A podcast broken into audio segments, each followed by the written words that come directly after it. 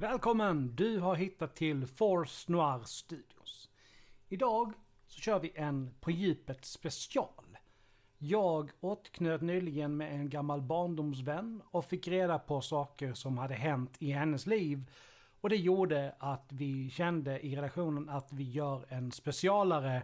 Ni kommer förstå snart vad det handlar om. Så vi gör som vanligt. Vi seglar ut på djupet.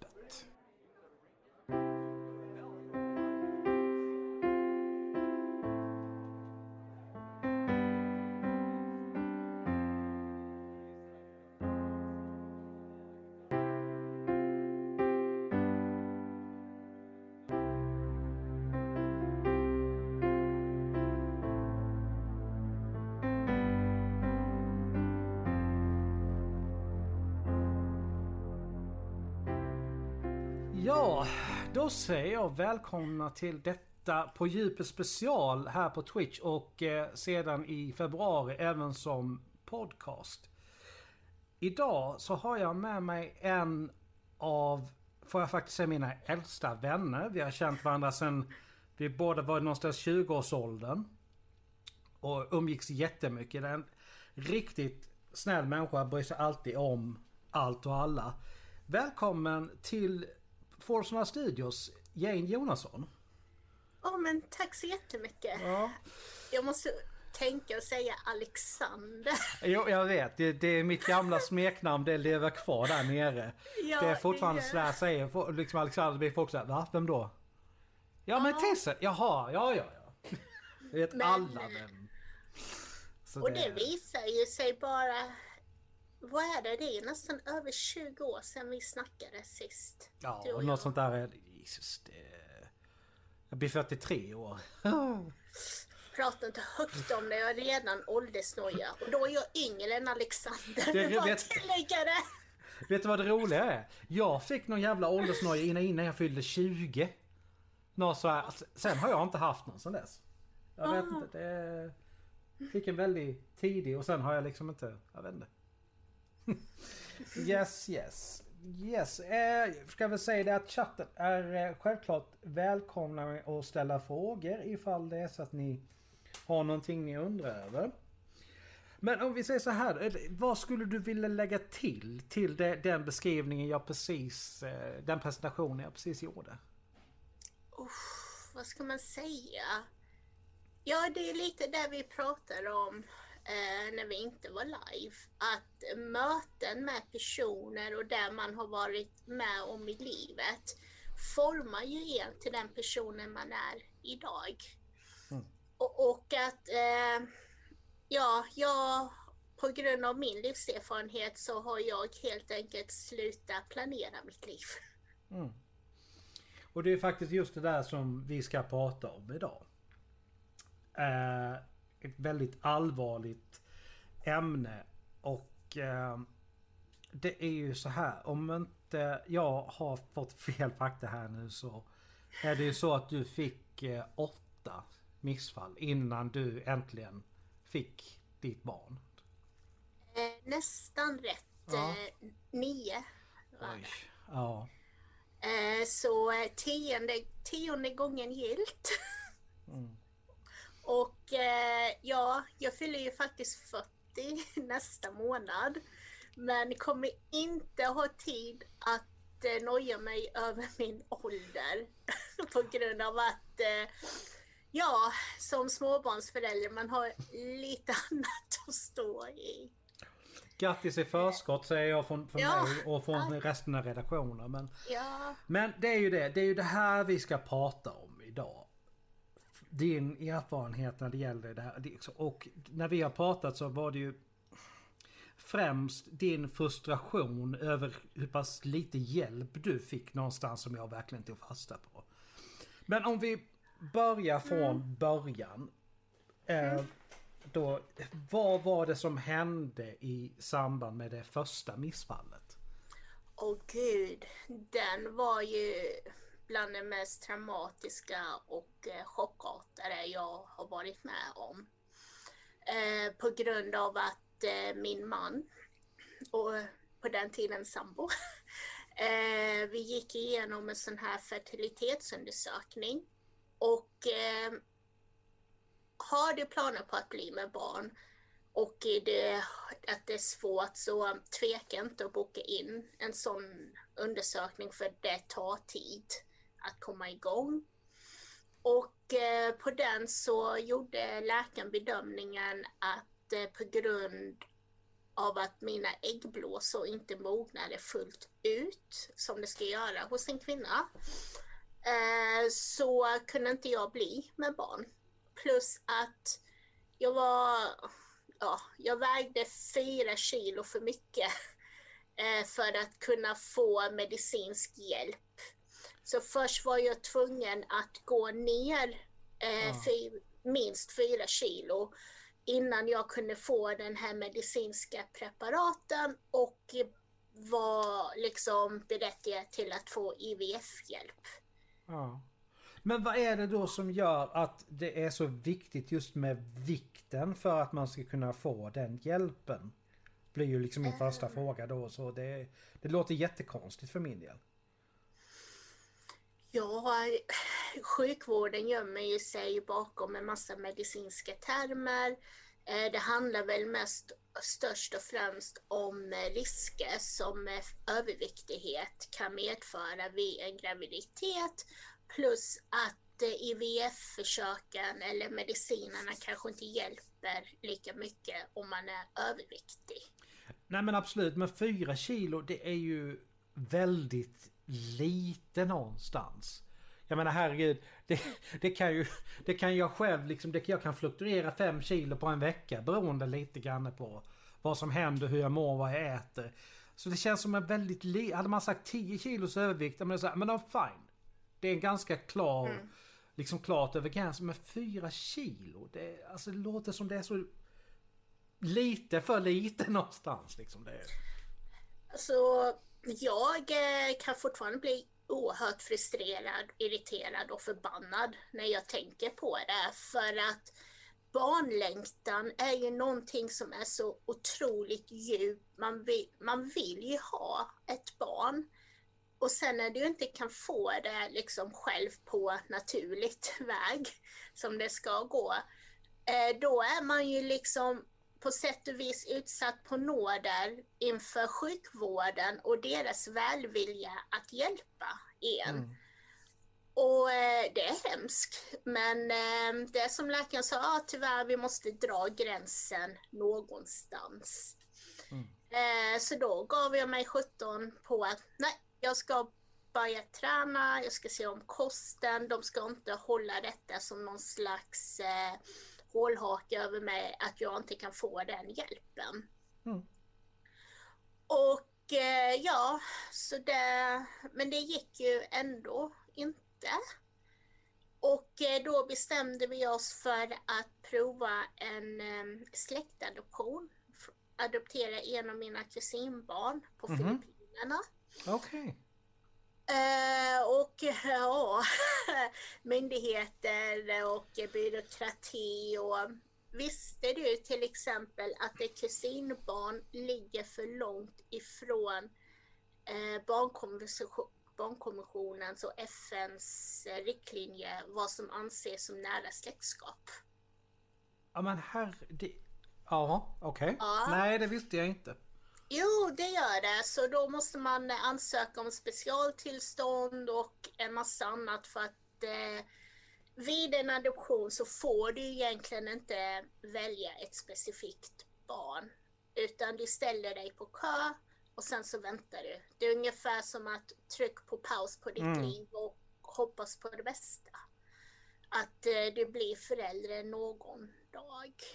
Men det här drog ut på tiden, och för att ge Leia, vi döpte henne till Leia efter Star Wars,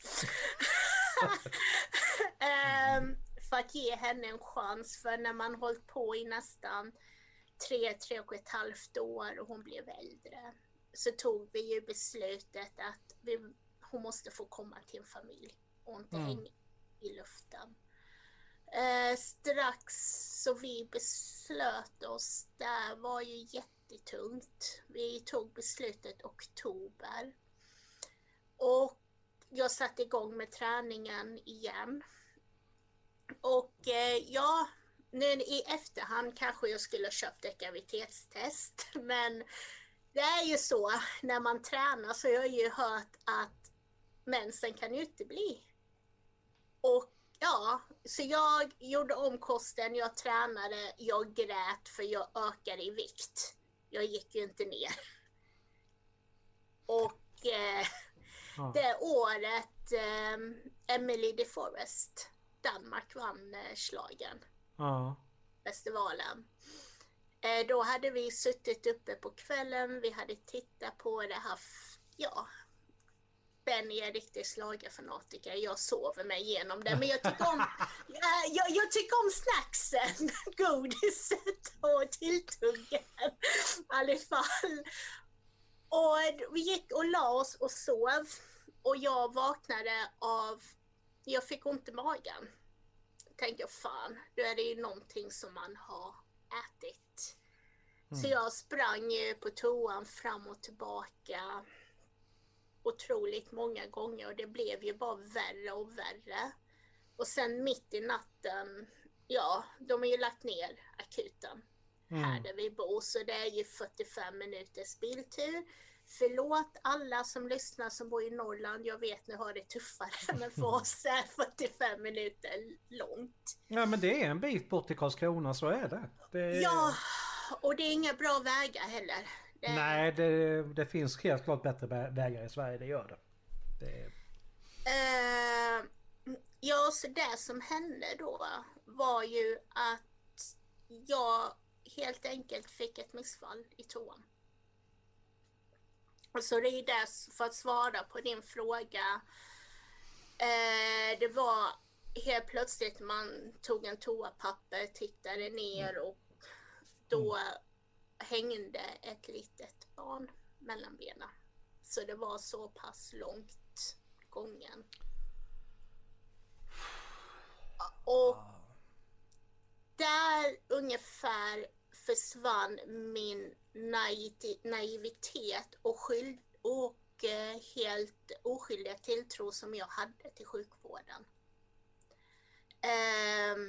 För jag fick aldrig veta vad som hände barnet. Jag från att inte kunna få barn till att helt plötsligt få ett missfall, behöva åka in till akuten, för rådet vi fick var ni får köra in själva. Nej, det är helt vansinnigt. Det är... de tog ju barnet ifrån en när man kom in till akuten. Och jag vill bara, är du sjukvårdspersonal och lyssnar på detta, så vill jag bara säga att patienter hör mer än vad ni tror. Så ska ni prata så gå ut från rummet och stå inte och viska i närheten, för det kan sätta sina spår. Men i alla fall, när jag frågade om en pojke eller en flicka, enda svaret jag fick var: är det verkligen viktigt för dig att veta? Och jag fick aldrig se barnet, jag fick aldrig veta vad som hände. Det enda jag fick var massa teorier, men aldrig något svar. Alltså, jag blir ju bara rent spontant så här, liksom, alltså, herregud, man måste ju få ett avslut någonstans. Och det tog ju de ifrån dig. Ja, det gjorde de. Men de har tagit mycket från mig genom åren, så vad ska man säga, jag är härdad, jag är van. Jag blir mer chockartad om jag är på ett besök och det fungerar. Nej, det... Ja. Alltså man kan inte föreställa sig en sån här grej om man inte varit med om det själv. Det, men nej, fy fan. Men ja, och bara det här, alltså man pratar ju väldigt öppen om psykisk ohälsa idag, och det är ju otroligt bra att man gör det.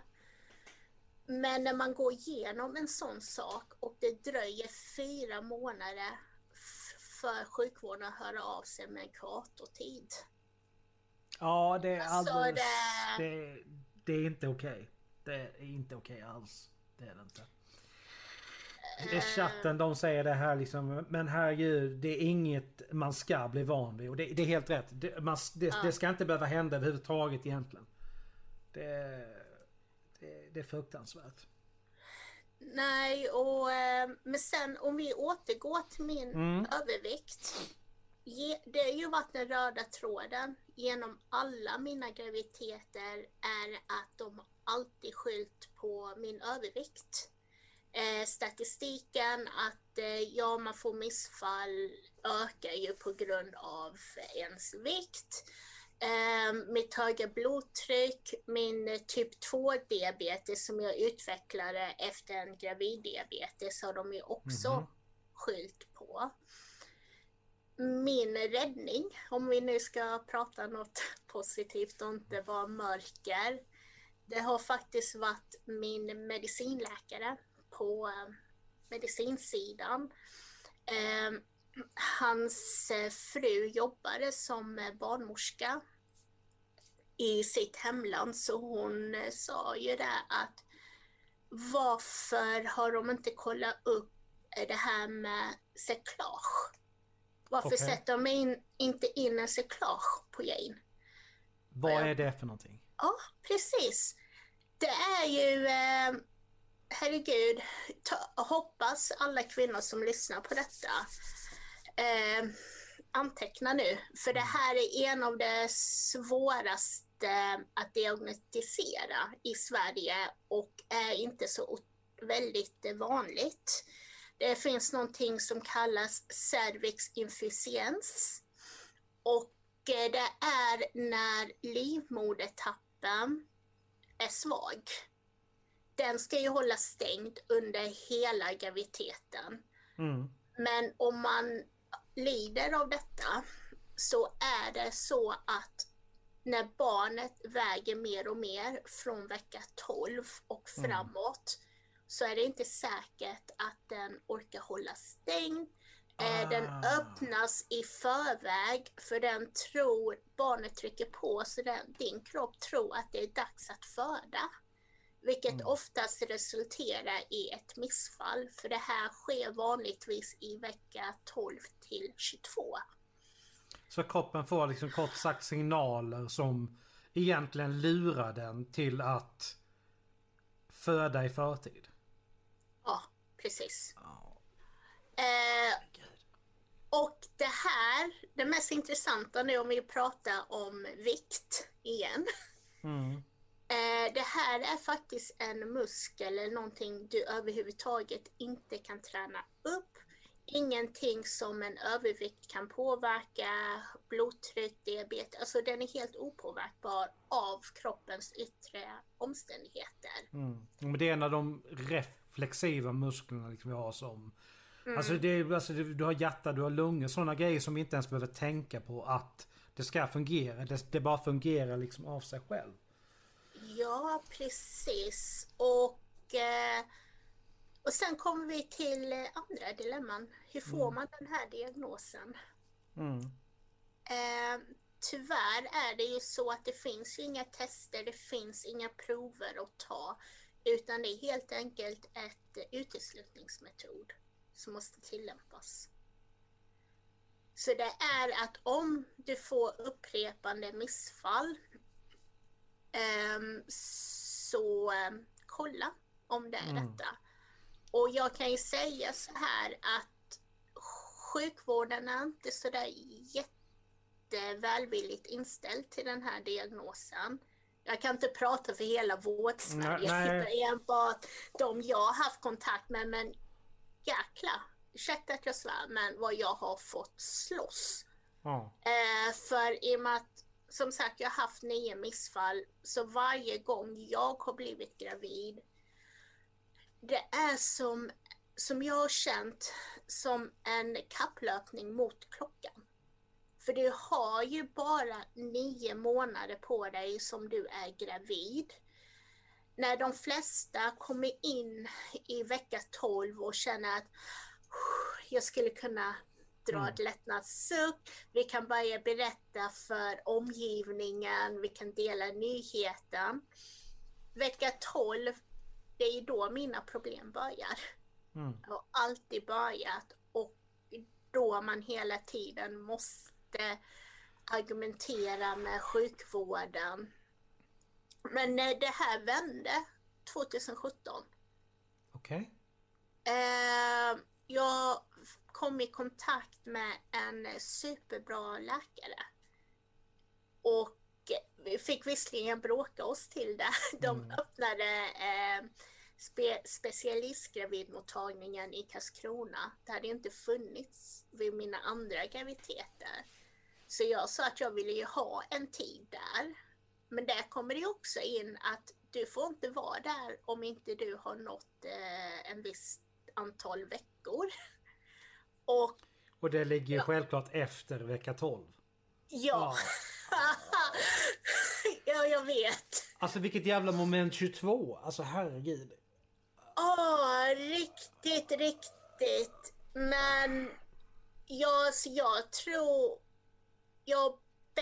Vi blev ju nästan riktigt ovänner med vår barnmorska, men hon skickade en remiss.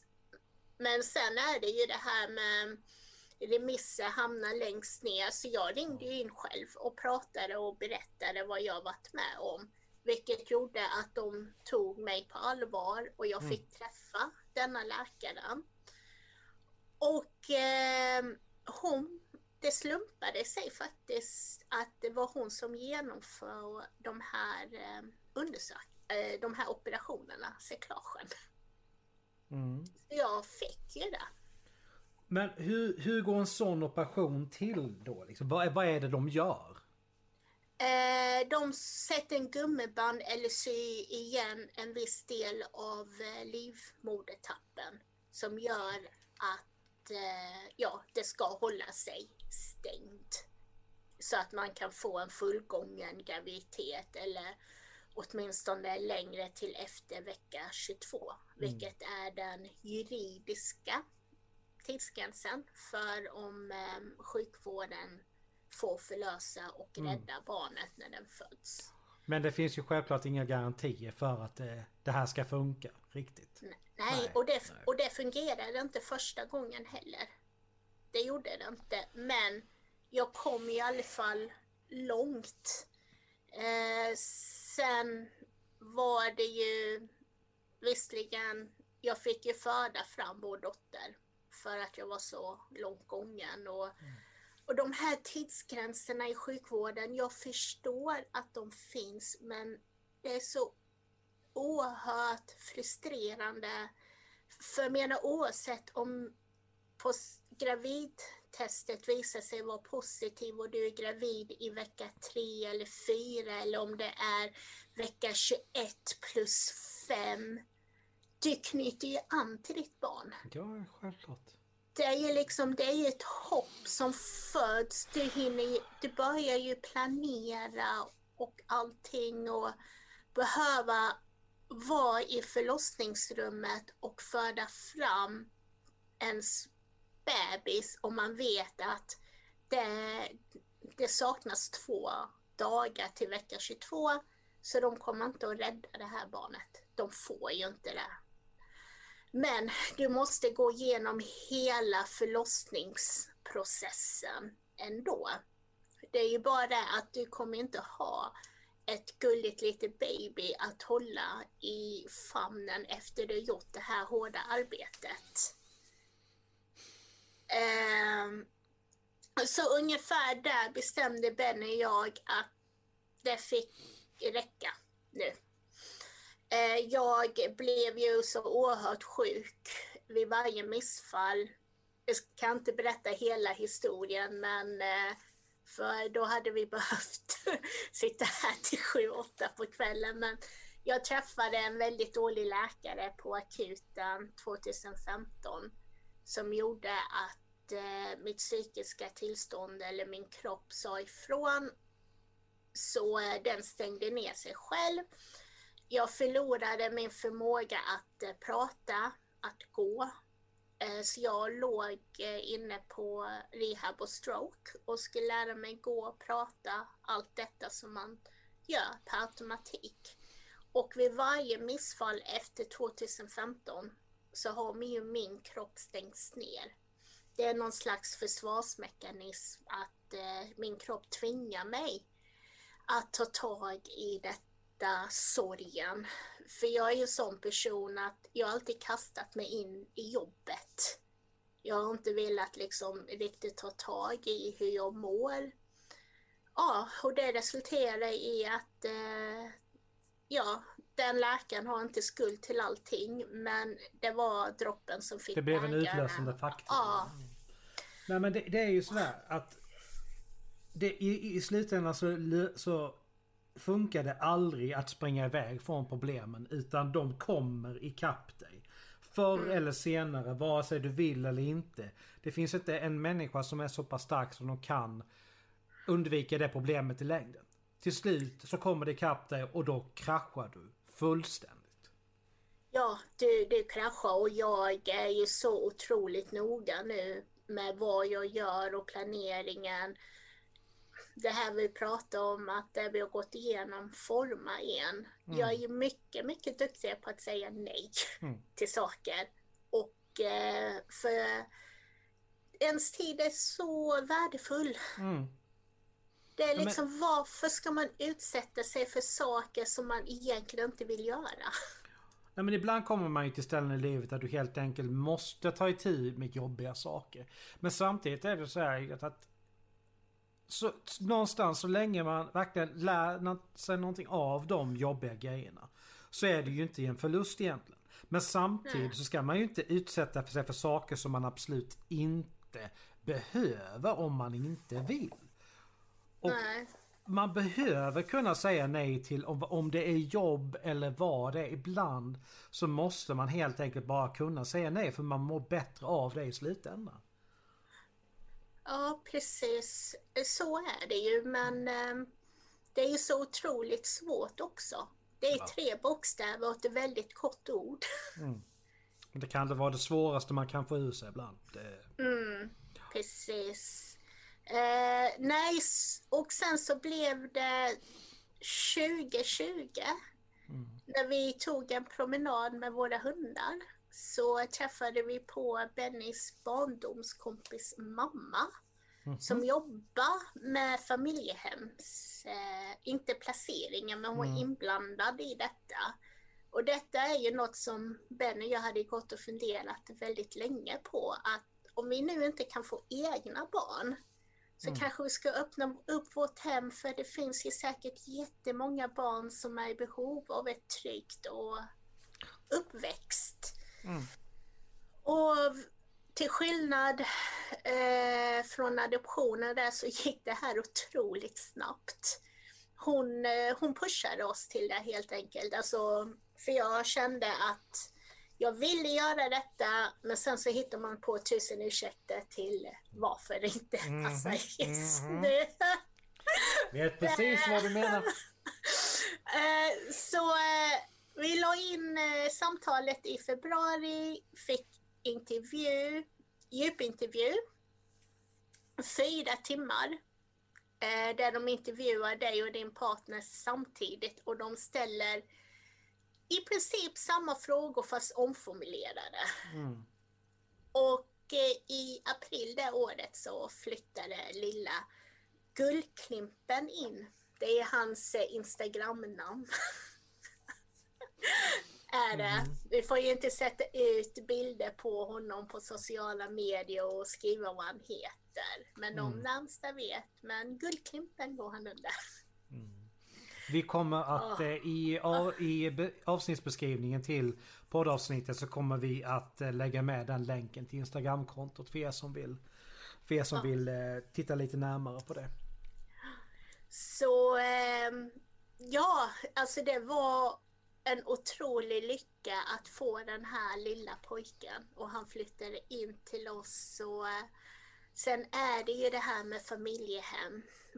Vi valde att gå in med den inställningen att barnet som flyttar in till oss är faktiskt bara till låns.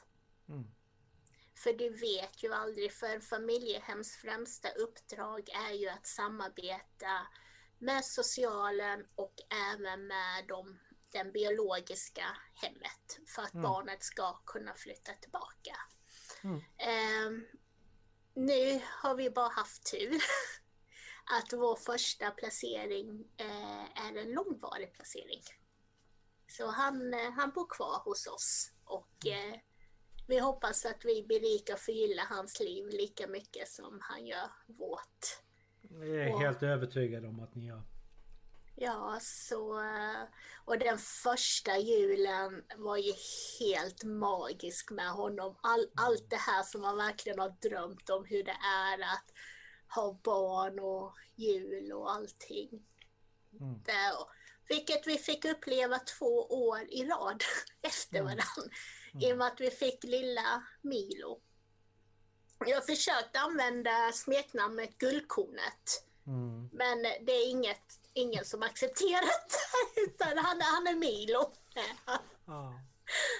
Så jo, det gick vägen, men det är ju också den här 10:e gången jag använde min sjukdomshistoria inte mot sjukvården, men som en, komma till. Som en argument. Och jag kan i alla fall säga det här. Milo föddes 3 månader för tidigt. Jag blev gravid och sen, alltså mina graviditetsrestriktioner har varit så mycket tuffare än coronarestriktionerna. I juli låste de in mig på sjukhuset, sen släppte de inte ut mig igen. Nej, men jag fattar vad du menar, men det är mer tidsram. Men jag funderar, men om vi bara pausar historien bara ett ögonblick där. Vad är det för typ av restriktioner? Ja, alltså det här med cervixinficiens. De behöver nog göra lite mer forskning. Det behöver vara fler läkare som intresserar sig i detta. För att just nu är det ju bara teorier. Som till exempel barnmorskan jag hade. Denna graviditeten tog jag modet till mig att byta barnmorska. För det har också varit en stressmoment. Man måste ha en barnmorska som är på ens sida och hejar på en själv. Otroligt viktig. Sen är det ju inte lätt för dem, för graviditetshormoner och gravida kvinnor är inte enkla att handskas med. Men... Ja, det kan jag aldrig påstå att jag har upplevt, men jag har hört talas om det. Så det är... Guldklimpen vägrade spela Mario Kart med mig på Switchen för att jag bokstavligt satt och grät om någon kastade typ en sån här bomb eller sån här grej på mig som gjorde att jag liksom halkade efter. Så det, Men var det några mer restriktioner än liksom? Det var i princip inga utflykter. Jag fick inte lämna huset.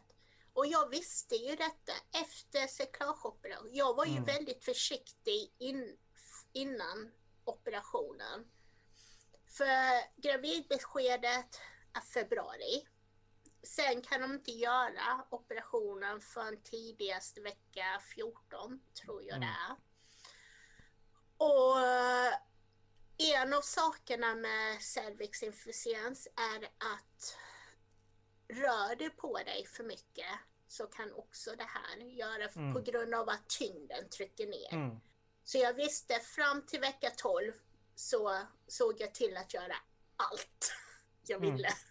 För jag visste att i princip efter det så skulle jag inte få göra någonting. Och det rådet barnmorskan gav mig var att jag var tvungen att motionera minst 20 minuter om dagen. Och då sa jag, men du kan ju inte sitta och ge mig det rådet när jag har den här diagnosen. Och nu är det så att jag har inte googlat familjeliv, utan jag har suttit och läst forskningsresultat på detta. Både det som gjorts i Sverige och i USA. Och de har haft olika studier. Och nej, motion har ju inte visat sig vara helt ofarligt, men du kan inte bevisa motsatsen heller. Nej. Och det är bara att ta, jag kände att i och med att sjukvården genom åren har gett mig fel råd, så litar mer på mig själv och min egen insikt baserat på mina erfarenheter. Mm. Så jag ifrågasatt i princip allt, och kanske lite därför vi inte riktigt kom överens. För jag blev frustrerad över att hon valde att följa den standardiserade proceduren när det gäller graviditeter. Och jag försökte få henne att förstå att du kan inte behandla mig som en standard gravid kvinna. Du måste tänka utanför boxen. Sen hade jag tur för läkaren som jag träffade sen på specialistmödravården. Han var ju en av läkarna som opererade mig 2017. Så när, jag träffade honom så var ju hans svar att detta är väl ingenting att diskutera. Ja. Det var självklart, jag bokar in dig nästa vecka. Men jag fick ju inte träffa han förrän vecka 12, vecka 13. För innan vecka 12 så kan de egentligen inte göra någonting. Och det förstår man ju. Mm. Det är statistiken. Det här som man bara liksom vill krama ihop och kasta på någon gång. Så då fick jag ju den operationen. Sen var det besök varannan vecka. Var 14:e dag. För att mäta livmodertappen. För att se om den har krympt eller inte. Och det är detta också som blir väldigt svårt med den här diagnosen, är att i början av min graviditet så mätte den helt normalt. Mm. Inga problem. Men eftersom graviditeten fortskred så minskade ju detta. Mm. Och det kan ju också vara en sak som gör att det är väldigt svårt att ställa rätt diagnos, på grund av att i alla fall i denna regionen så har inte du en och samma läkare under graviditeten. Du får olika läkare med olika, och varenda läkare ska ha sin egen teori, ska göra sin egen utredning, och sen nästa gång det kommer så är det i samma visa igen. Vilket jag upplever är att jag bara frustration. Mm. Hur hade det gått om man hade haft en och samma läkare som följer kvinnan under hela graviditeten? Ja. Alltså, rätta mig för fel, men är det inte så i USA att de har en och samma läkare som, förutom alltså då små konsultationer, följer kvinnan genom hela graviditeten? Jag har någonstans. Jo, men det har det. Ja. Det har de. Och det är ju sån otrolig, inte bara det här skillnaden, men tryggheten. Jag har ju inte känt mig trygg under min graviditet. Tack och lov, men jag blev inlagd i Lund på BB, på den oförlösta sidan. Mm. Och jag vill bara ge dem en stor applåd. En sån underbar ställe med sån otrolig fin personal. Som för första gången fick jag ju uppleva att jag som patient var i fokus. Mm. Träffade en läkare. Jag kan outa han, för han är Dag. Lyckas du få Dag som din förlossningsläkare i Lund, så grattis. Tyvärr har han gått i pension, men han är inne och gör lite gästspel ibland. Men han och personalen på BB återställde min tro till sjukvården till viss del. Sen raserade ju allting när man kom tillbaka till sin hemsjukhus. Ja. Men om vi då ska fokusera lite grann på något lite mer positivt så här innan vi rundar av. När kände du med den här sista graviditeten att det kan faktiskt gå i hamn det här? När fick du den känslan? När de la in mig i Lund. Ja. För det är ju det här att man märkte att det var sån otrolig skillnad på att prata med läkarna. De lyssnade på en. De hade en plan. De pratade till en. De kom inte och liksom levererade så här och så här, så här och så här är det. Utan ja, man märkte att de hade en helt annan kompetens och att vårdkvalitet skilde sig så otroligt mycket. Så jag visste ju att skulle jag föda i Lund och på, även om det blir innan tiden, för vecka 29 skulle jag ju flytta tillbaka till min hemsjukhus. Men jag visste att om någonting skulle hända i Lund så fixar de det. Så jag kände mig väldigt trygg och visste att det skulle gå hela vägen. Och jag tror lilla Milo kände väl av de här vibbarna.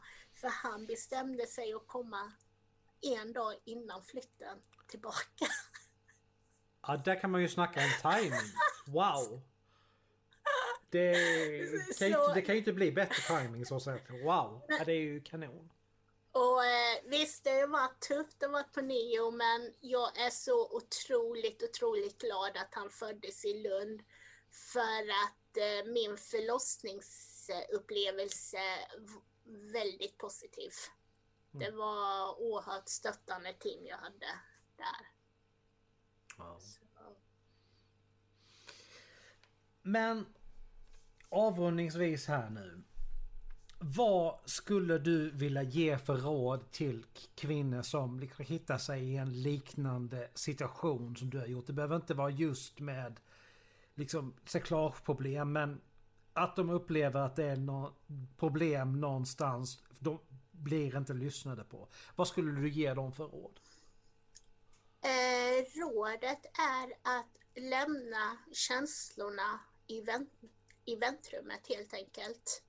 Och sitt och prata med läkarna, inte som, jag vet inte, de reagerar inte så bra på känslor vissa, utan man tas kanske mer för att man är hysteriskt gravid. Utan i förväg spalta upp frågor. Så ett exempel, om ni vill ha ett konkret exempel, var att jag frågade läkaren, hur ska jag göra för att bli tagen på allvar när jag kommer till akuten? Så att jag inte bara blir hemskickad med 2 Alvedon och går och vila. Och den frågan gjorde att man tydligen kan skriva in en sån här bakgrund i journalen. Okay. Så läkaren skrev det där att när den här patienten kom in så ska hon tas på allvar. Och jag tror lite det är därför de satte in alla de här åtgärderna och flyttade mig till Lund. Ja. Det är ju hemskt att det ska behöva gå så långt, men... Ja, och sen är det ju, om du tänker dig läkarna, allihopa är ju lösningsorienterade. Ja.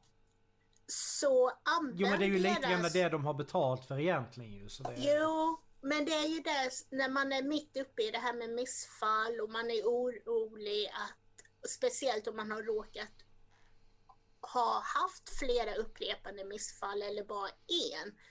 Att bli gravid igen efter ett missfall är att vi provar en övning, Alexander.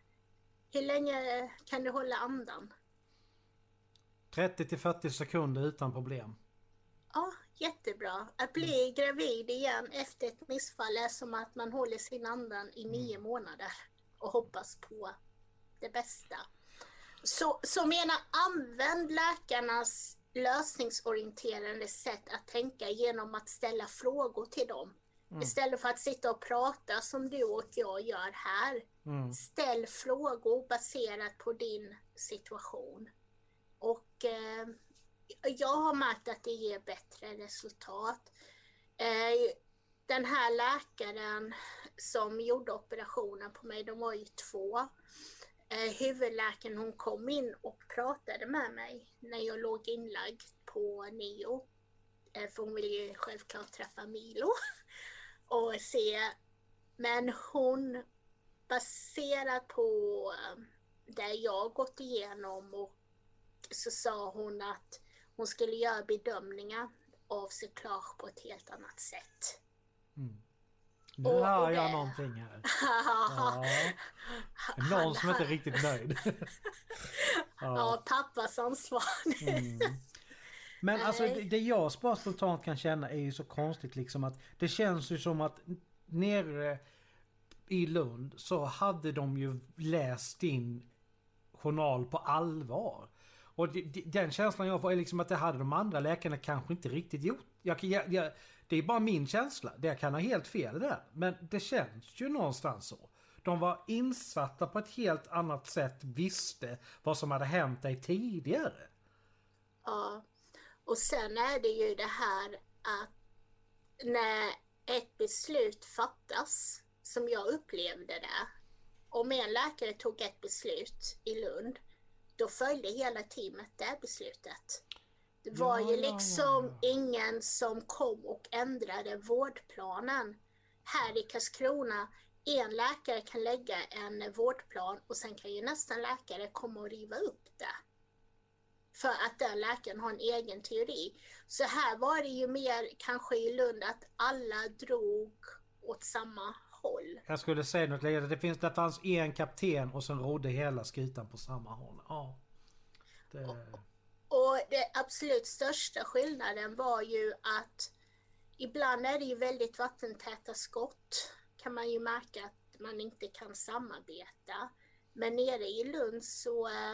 var det ju både förlossningen, BB, den oförlösta sidan, och neonatalavdelningen hade ett gemensamt vårdplan. Mm. Vilket gjorde, och sen bara det här, när du ligger inlagd som patient, om du behövde prata med läkare, läkaren kanske inte kom inom 5 minuter, men det var ju alltid, men självklart. Mm. Vi lägger till det, vi kan inte garantera när läkaren kommer, men självklart ska du få prata med en. I denna regionen, jag skulle vilja prata med läkare, då får man höra hur pass stressad läkarna är, hur många avdelningar, att det måste vara på akuten. Du får en hel historia, så du som patient känner att det är ingen mening att be om någonting. Men oavsett om man tycker om vården och allting. Nu har jag mina 2 pojkar. Mm. Det har jag. Underbart. Och jag tror det här blir ett perfekt ställe att avsluta faktiskt. Ja. Tack så jättemycket igen för att du ville vara med oss. Tack så jättemycket för att jag fick inbjudan.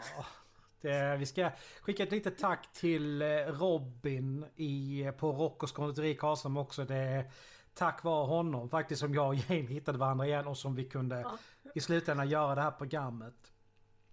Till er som har lyssnat och tittat, hoppas jag att ni har kunnat få ut någonting av det här stundtals lite deprimerande samtal, men ändå dock så viktigt. Det här kommer ut som poddavsnitt i februari, andra veckan i februari. Under nu 7-10 dagar så kan ni se det här live på Twitch, eller inte live, men ni kan se det på Twitch i efterhand för er som vill göra det. Länken kommer att komma upp på vår Facebook-sida. Och så säger vi som vi brukar göra, ta hand om er, så hörs vi snart igen.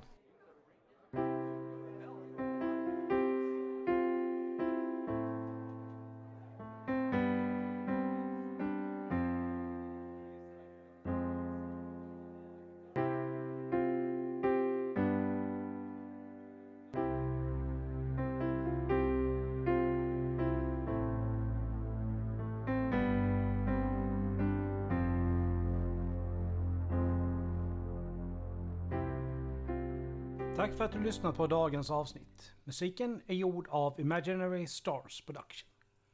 Följ oss gärna på sociala medier. Vi finns på Facebook, Force Noir Studios, Twitter, @studios_noir och Instagram, Force Noir Studios, skrivet som ett ord.